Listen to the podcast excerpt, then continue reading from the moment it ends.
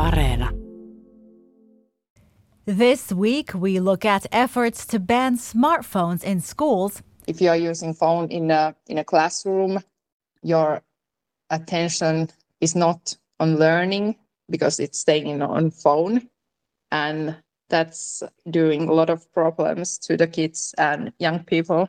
We also hear from a Helsinki father. Finland made a wrong turn in digitalization. There was a uh, five, ten years ago, there was a blind faith and a magical thinking in the power of technology to help children learn and to uh, reduce inequality. And uh, neither of that has worked. Instead, we've had rapidly plunging learning outcomes in Finland.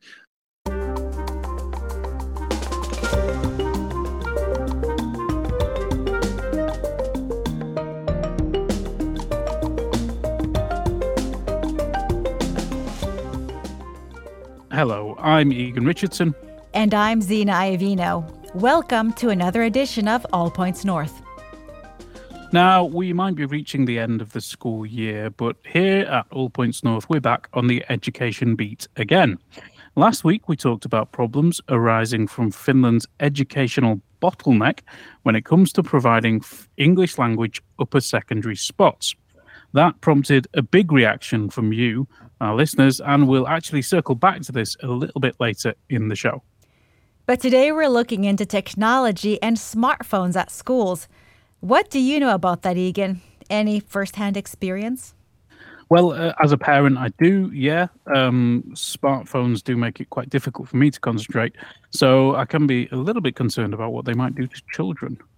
You know, I was surprised to learn that seven year olds here have their own iPads at school. I have to admit, I'm not a fan. Well, you're not alone because we're starting to hear more grumbling about screens in classrooms. Now, you might not know this, but in Finland, schools are not allowed to ban smartphones at break time. Of course, you know this, Zena, but our audience might not. Um, teachers can banish devices during lessons, but when children have recess, they can use their phones most of the time. Finland is certainly an outlier on that front. The country seems to have a more positive attitude to children's use of smartphones than many other countries. For example, in the UK, official guidance states that there's evidence that kids who have more than two hours of screen time each day suffer more negative impacts from their device usage. And France banned phones in schools in 2018. Now, we have had a pandemic since then, with many kids using their phones and tablets more during lockdowns, but elsewhere, children do seem to face more limits on their phone use than those in Finland. There is a new citizens initiative to try and change that, but we wanted to know why things in Finland are how they are. So we asked Inga Kiuru from the Mannerheim League for Child Welfare about dominant attitudes and policies towards phones in Finland. I think we like to think that we are a very digital nation. Uh, we have engineers, there is Nokia and everything.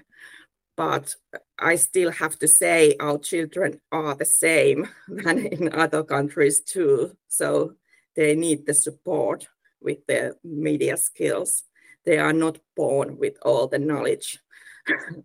so we really have to talk about issues with phones, even in Finland. Now, you mentioned issues. Are there any special risks for children using mobile phones? Of, co- of course, there's risk. There's also good things. Uh, you can use uh, social media and phones for good also because we can connect with friends and family with those. But there are risks when we are talking about children because uh, the children are vulnerable when they go to the internet if they don't get any uh, guidance for that.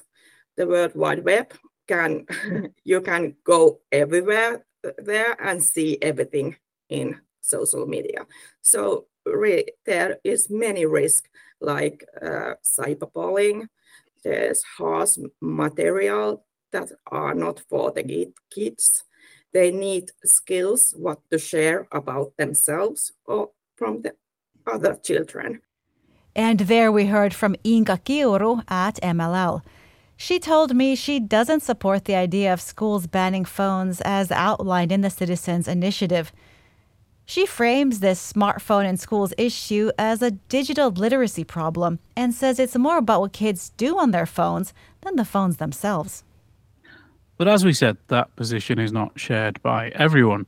The Citizens Initiative wants a law allowing schools to require that pupils' phones be turned off during lessons and, crucially, also at break time. Because at the moment, schools can set certain rules in place, but if they're challenged, they're legally not allowed to require that children don't use their phones at recess. Those behind the initiative point to research indicating that the mere presence of a smartphone reduces a child's concentration. Here's Susanna Urpo, who authored the initiative.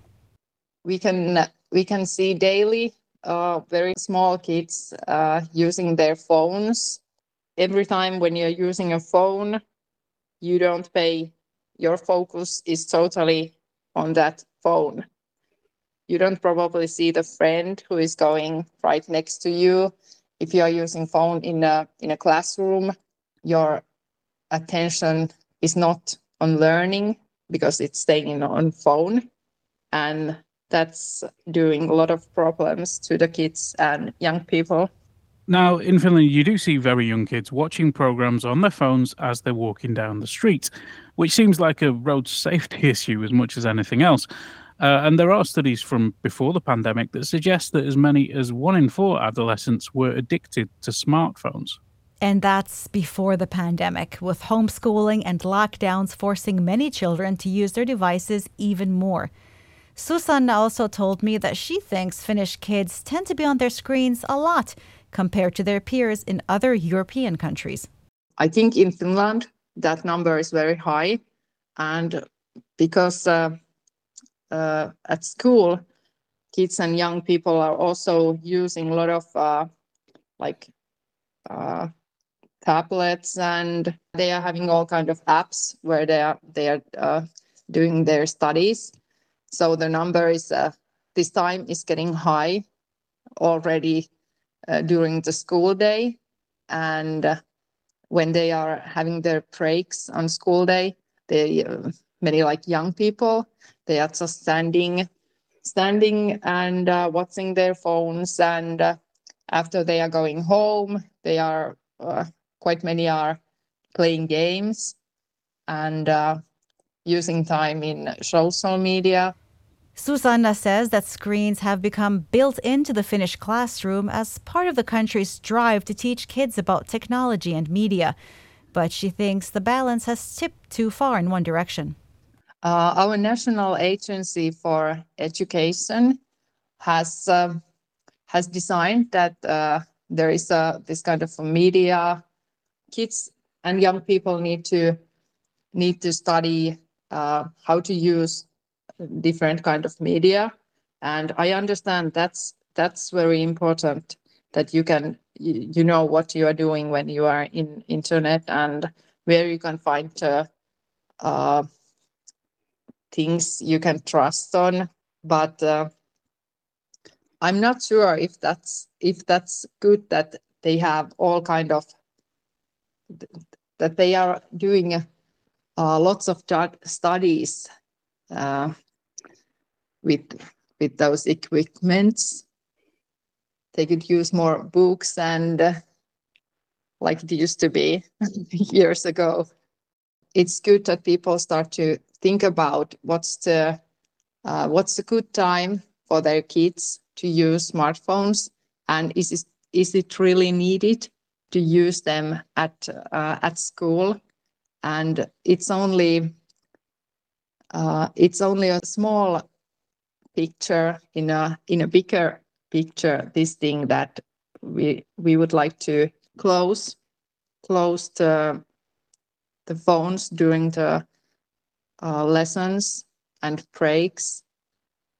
The other the bigger problem is uh, the whole use of uh, like you know when kids and young people are using the phones in in their free time and it's getting uh, all the psychological problems are increasing among among young people. And also, those young people have said themselves that phones are making them very anxious, they can't focus. So, why we wouldn't, wouldn't help them because we are adults. These people are our future, and we should put all the uh, effort on them. And there we heard from Susanna Urpo in Turku. As of today, that's Thursday, the initiative has attracted some 16,500 signatures. It will need 50,000 to come before the Finnish parliament. So there is the view from the Citizens Initiative and the media literacy education advocates. But what about parents? We also heard from a Helsinki father who's calling on the next government to take a critical look at what he calls Finland's ongoing digitalization of childhood education. Let's listen.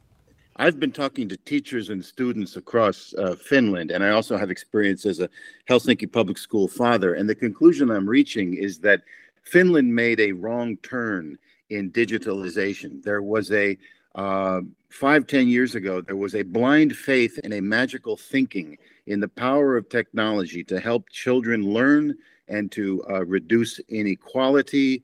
And uh, neither of that has worked. Instead, we've had rapidly plunging learning outcomes in Finland. And um, I think there's a connection. And the biggest problem that I see is digital distraction because if you have a smartphone in school all day, that uh, boy or girl is being subjected to Instagram feeds and TikTok and um, you know an infinite stream of YouTube videos and so forth uh, that is very powerful and difficult for any child, most children, to control. Now, the other half of the problem is laptop distractions. Right now, Helsinki school authorities pass out laptops to children at age 12 or 13 as the primary uh, management tool of their school life. And there are no limits, no restrictions to what you can do on a laptop, which usually the screen usually faces away from the teacher. So students tell me that very little learning is happening because they've got you know five or ten tabs open and they're on entertainment uh, sites so i think that in order to fix this not only do you need to think about restricting the use of smartphones uh, including during recess but you've got to apply limits to laptop uh, access during the school day it's not that hard that's not hard at all really so if we want to get our children ready for the future we should get them uh, to learn how to digitally self regulate, which is very, very hard, even for adults to do. But that should be one of the big goals currently of Finnish education. I think the, the results are in. Digitalization in its current form is not working well at all in Finland. It costs a lot of money and it's distracting children from learning, and it's not helping their well being either. That was William Doyle, a Helsinki father who has also written extensively about the Finnish education system. He does have a long history of interest in the education system here, and he had some concrete suggestions on what should happen next. Step one, in my opinion, is for Finnish school authorities to follow the guidance of the Finnish National Agency for Education and the Finnish National Health Authority, both of which say that children should only have two hours or less screen time per day. Think about that.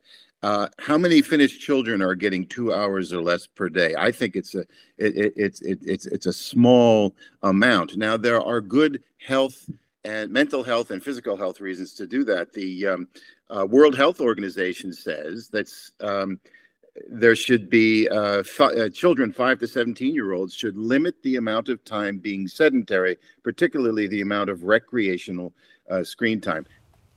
Now, I just have to jump in here and say that this bit confused me. Now, I have looked at this issue, Googled, spoken to people, and had not found a recommendation for a two hour limit.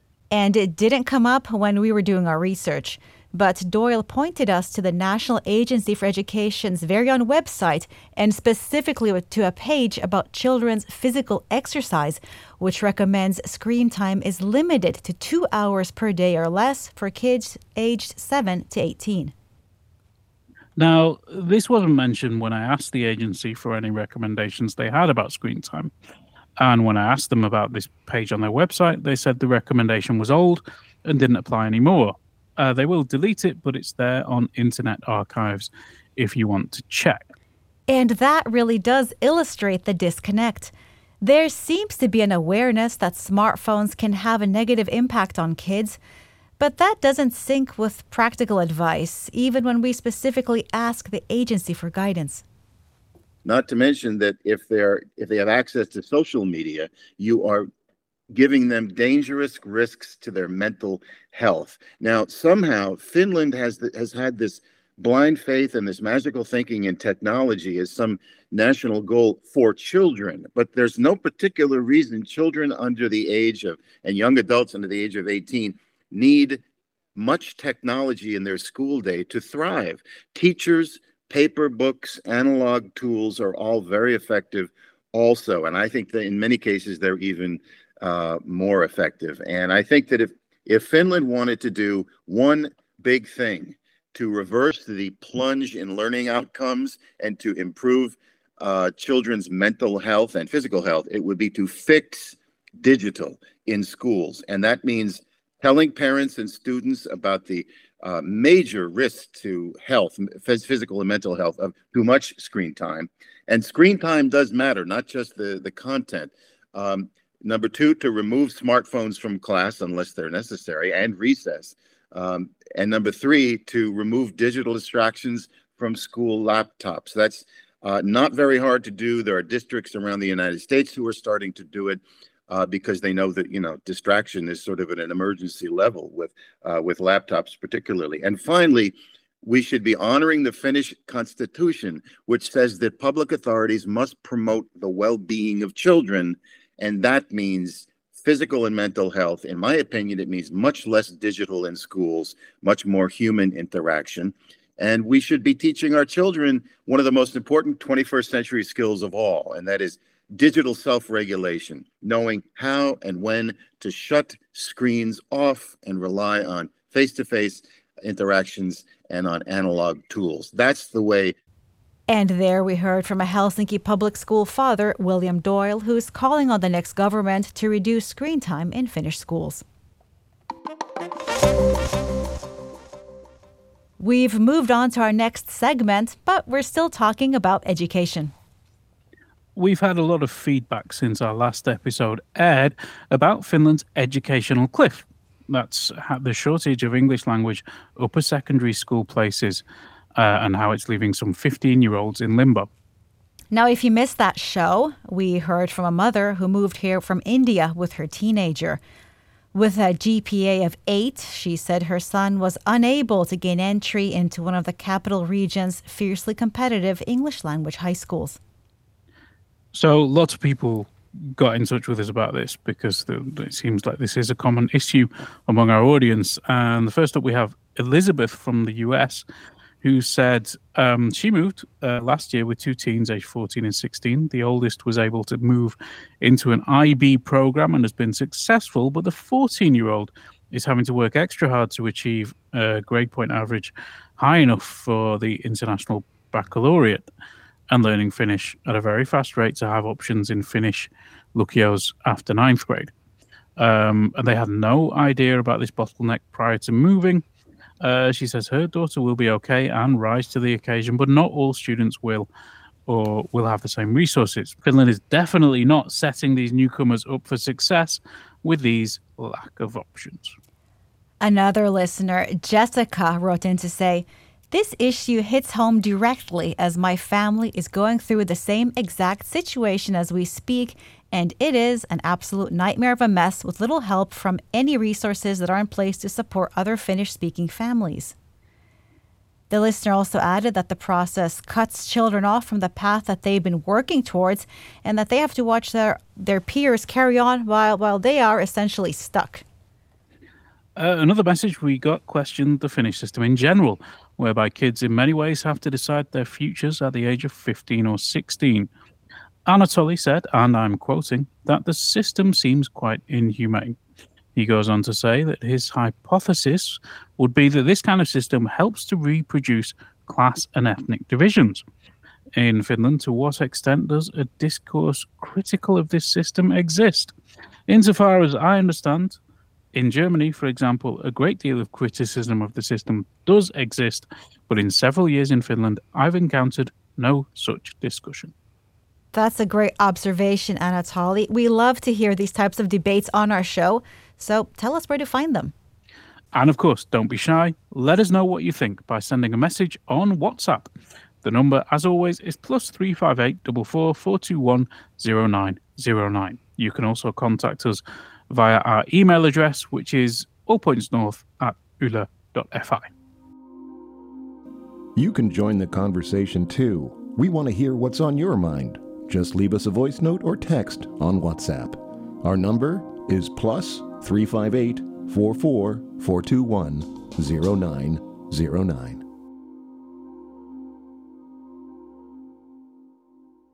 I think it might be time for a roundup. Let's do it. Russian President Vladimir Putin signed a decree allowing Moscow to temporarily seize control of the Russian assets of Finnish energy company Fortum. A report by Yle has revealed that one third of staff at Russia's embassy in Helsinki are actually intelligence agents. The findings were confirmed by the Finnish Security and Intelligence Service SUPO. Prime Minister elect Petteri Orpo has invited the Finns Party, the Christian Democrats, and the Swedish People's Party for talks on forming a new coalition government. The main sticking points are expected to be immigration and EU policy. And perhaps illustrating those difficulties, a new survey suggests that the majority of Finns say they favor loosening immigration laws. The survey was by the business lobby group EVA. But are we likely to get any immigrants if we do change the law? Efforts made by Finnish authorities and companies to attract skilled workers from abroad have been modest at best, according to a Helsinki city migration expert. Pasi Saukkonen, who has been a guest on this very podcast, says Finland needs to work harder to attract newcomers. Russia has demanded that some visitors from Finland reveal their phone's IMEI codes when they cross the border into Russia. That's according to a number of Finns who visited Russia and told Yle they were interrogated at the border. Helsinki's Flow Festival will no longer be held at the old power plant area in the Suvilahti district of the capital after this year's event. Would you like a weekly summary of the top stories from Finland sent straight to your inbox? Just sign up for our weekly newsletter. Go to yle.fi slash news and look for the newsletter tab at the top of the page. That's yle.fi slash news. Now it's that time of the year when most of us have to start thinking about our tax returns. They need checking and changing, and the deadlines are around May. Usually, the pre filled tax return is sent and available either on paper or in the Omavero digital service. If you get your return wrong, it could cost you money. So, we asked personal finance expert Michael Lutzeyer to tell us what are the most common mistakes people make with their tax return first thing to say is that uh, people uh, think that hey i received a pre-completed tax return and uh, there's nothing i need to do and that is not true. So uh, people actually have to check that everything is correct uh, then they have to make sure that uh, nothing is missing nothing relevant is missing. And they have to be aware of that that this is their chance to claim deductions so uh, that's the things that they should remember. So um, when it comes to the checking of pre-completed entries, so there can be mistakes. Um, for example, the earned income can be uh, too high or too low, or something can be missing. Um, also, the the capital gains that are usually transferred there from the banks uh, can have uh, wrong uh, information. For example, myself, I have had uh, dividend income once in my tax return, which should not have been there because it was inside of the uh, equity savings account, osakesäästötili in Finnish, and it's not taxable yet. So it was just wrongly reported by by my uh, broker to the tax authorities. Um, so these things should be checked then when it comes to missing information that you should add that's something you should be very careful because if you do not uh, add missing income, for example, then it's considered basically fraud. You you will be uh, liable, and and this can end up with a with a penalty, and in the worst case, even even with a criminal investigation. So uh, add all missing information, uh, all missing income, uh, especially when it comes to capital gains and and and and so forth. So uh, it doesn't matter if they are uh, from abroad. So many people do still have some investments uh, in their home countries or in, in international platforms. So you have to report all the gains related to these, even if they are from from abroad. Um, also, what people tend to forget is if you have income from, let's say, renting out your car through an app uh, or, or from Airbnb, uh, all these things you have to report, although they are not in the pre-completed uh, tax return. Uh, tax authorities actually receive the information from Airbnb and these uh, car sharing apps, but they do not display, they, they have no interface to get them into the pre-completed tax return and then the your rights in the in the in the tax return. So you should of course claim all the deductions you are uh, entitled to. So this is your opportunity to reduce your tax liability uh, and and legally reduce it. So um, make sure to to know your the deductions you can use and and to deduct them. So that was Michael Lutzeyer on the mistakes people could make when filling in their tax returns. But what about the money people can get back? What deductions can they claim? Well, there are two big ones people can claim travel to work and working from home. The travel to work deduction applies if you live further away from work and spend more than 750 euros a year on traveling to your job. Up to that point, you have to pay for it all yourself. Then there's the remote working deduction, which is 950 euros worth of costs related to working from home. And there is the deduction for work done in your home, so cleaning or renovation. And finally, the deduction for production of income. That's for anything you buy and need for your job. And don't forget that you can still fix tax deductions later on if you notice there's a problem. Here's Michael Lutzeyer again. If you find out about a deduction uh, only now and, and you, you notice that, hey, I should I could have used that earlier, so there's the possibility to still uh, claim for adjustment of, of previous years. So then the tax authorities will open again the tax year. So I think you can now, for example, reopen 2020 and 21. So, for example, if you forgot to claim your uh, remote work like deduction. Finland's unofficial start to spring, May Day, is approaching. Do you have any special plans this weekend, Egan? Just the usual, maybe a picnic and a glass of sima. How about you? You you buying some balloons or what are you up to? Uh, well, balloons and microplastic. I, I don't think I'm buying any balloons. Um, uh, let's just say I'm hoping for some nice weather. Aren't we all? Aren't we all? Although I think we might be disappointed this particular weekend. But it, if it does rain, I will, of course, be watching Yle Areena um, and specifically Catch 22, George Clooney's violent, sometimes confusing war satire. It's a great series. If you say so, and, and thanks for that recommendation. And by subscribing to our weekly newsletter, you can get that show link delivered straight to your inbox. I think we will end as we always do by saying a big thank you to you, our audience, for listening to and supporting All Points North. I'd also like to give a big thanks to our audio engineer, Juha Sarkkinen. Bye. Bye.